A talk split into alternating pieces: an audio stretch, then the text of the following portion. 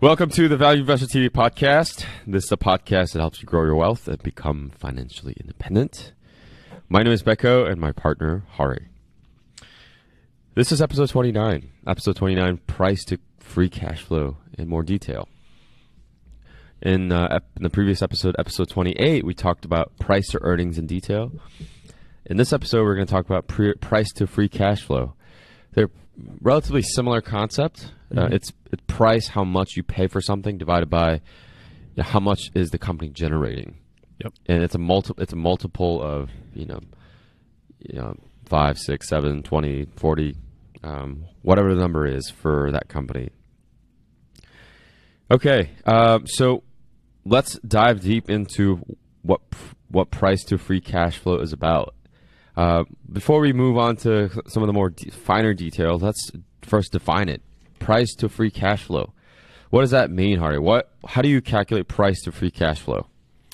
So um, let's let's define free cash flow first, Yeah. so that we can do price to free cash flow. Yep. So free cash flow is the operating cash flow minus your capital expenditures. So um, you know we've talked about this several times, um, especially in the financial statements Yeah. under the cash flow statement. So um, you know it's operating cash flow is you know the the top of that is the cash flow from operations. You get a number called operating cash flow, and then below that you have capital expenditures, um, which is investments in also called investment in property, plant, and equipment. Um, those two numbers are uh, readily available. Um, but what you would be careful about is this is really about maintenance capital expense, right? Because companies invest in um, free cash flow, also invest in um, uh, growth capital expenditures. So you want to use the maintenance part of it because the growth is a is a something else entirely, right? And the idea here is that you're looking for the number that you're getting out of this is how much money does me as an owner keep in the business long term, right?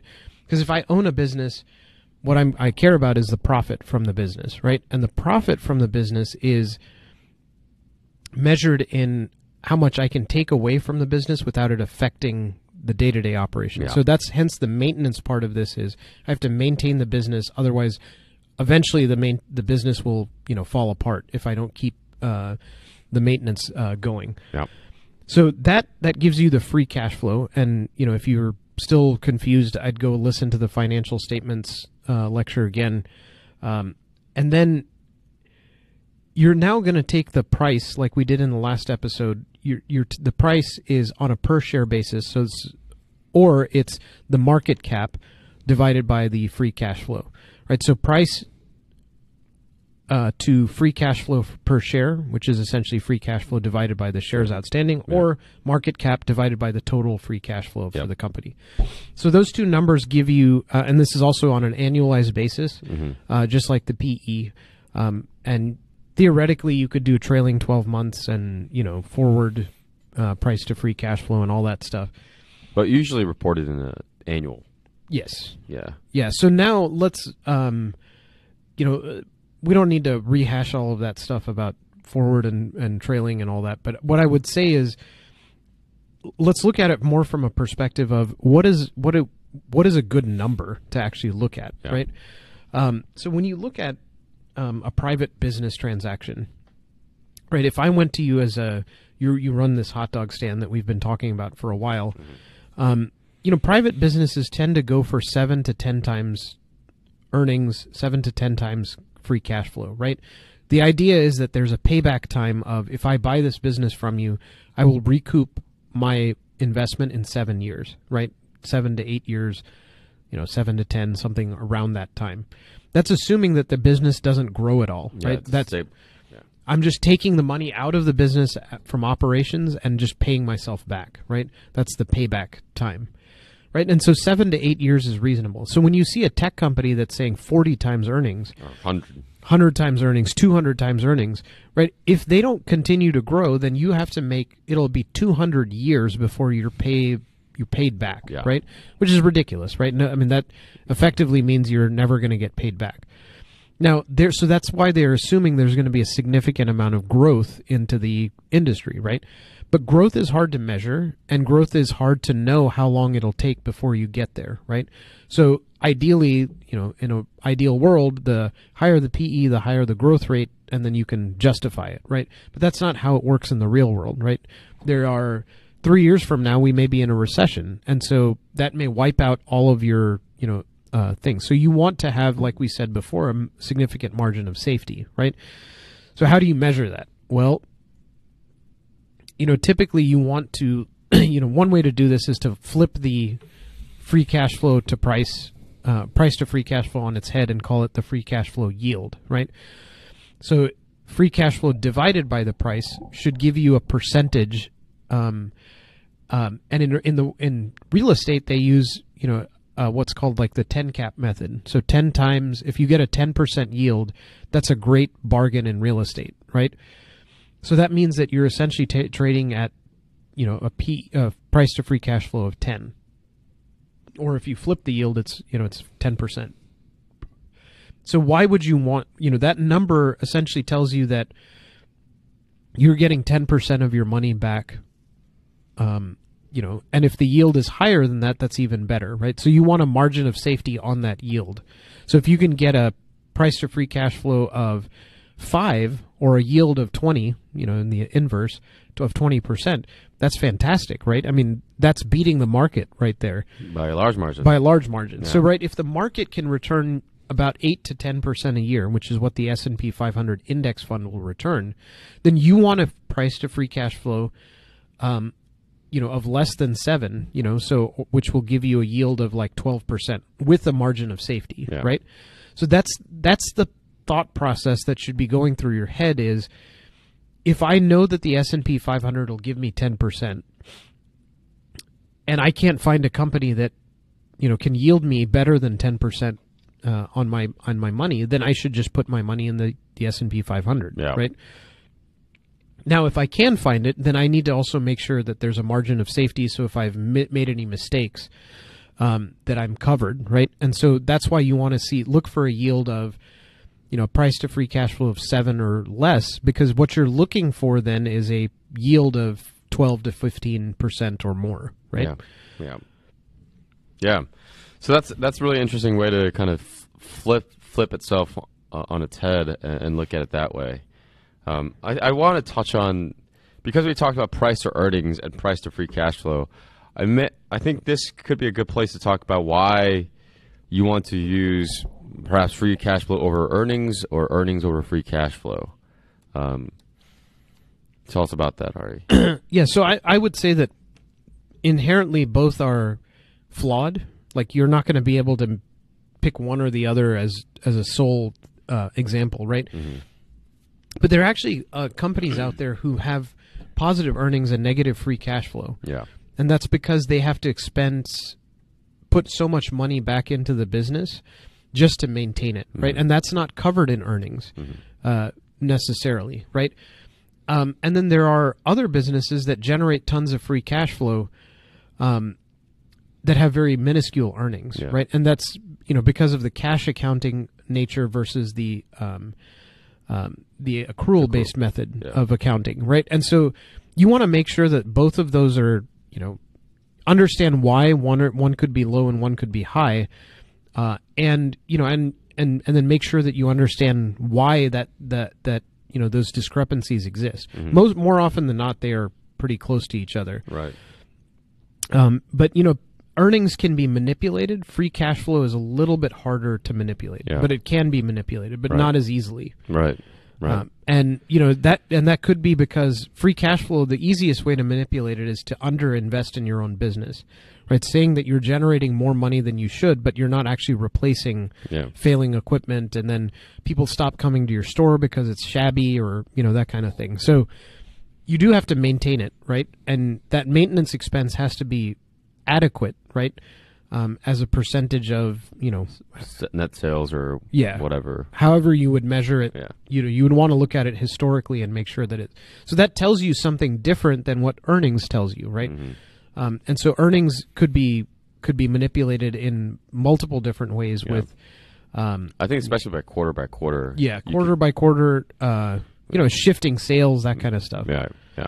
If you want to hit like a guidance target of whatever, you can just shift that number to the next quarter or this quarter. You can expedite the process. Yep. Put it in this quarter, the next quarter, and the PE just changes over time, just Right. like that. Right.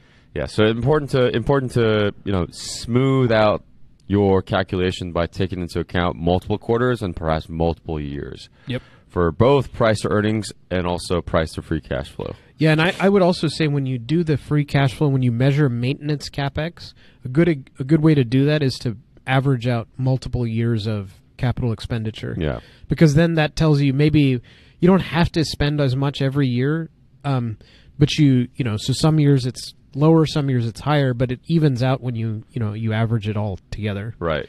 I think this is kind of you know your point about your maintenance capital the free cash flow at, in the free cash flow calculation. It goes back to one of our questions in the checklist, which was. Uh, Does the company require a lot of capital investment to maintain its business? And that's es- essentially going right to the question of our checklist.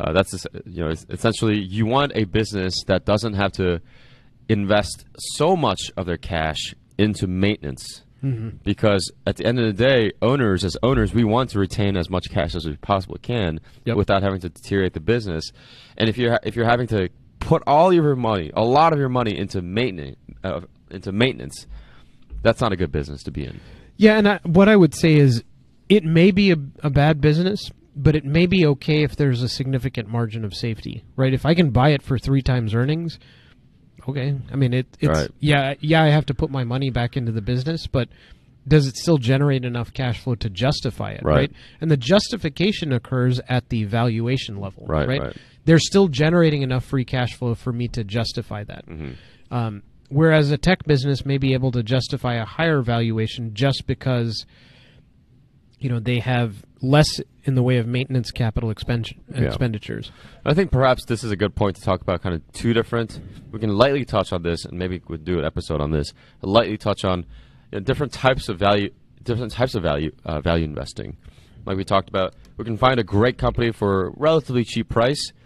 That's a long-term hold, maybe a forever hold, possibly. Yep. And you can find a company that's you know not as great as the one before, but the valuation is so attractive that it Right. might be a three-year hold or five-year hold or maybe a you know a year or two-year hold, and then you just sell at the end, at the end of that when the valuation reaches a you know good level. Correct. And and that's yeah, that's an important distinction in valuation and and value investing is you know when you go through your checklist, you need to know what type of business you're owning, right? Is this a great business that you can buy and hold forever or is this a and by forever it may be 5 years, 10 years, you know, or is this a business that once it reaches the valuation discrepancy is, you know, that is breached that you're done with it. Like Right. you don't go and you just sell it off and then Right. there's nothing else to be had from it, right?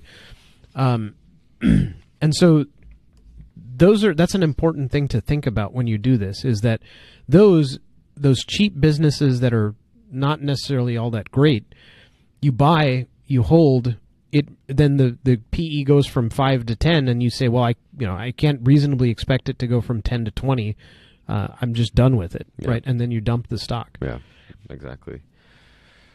Um, all that to say that you know these valuation metrics could could could get you there. Um, Yeah. The free cash flow, price to free cash flow, price to earnings we talked about in the previous episode.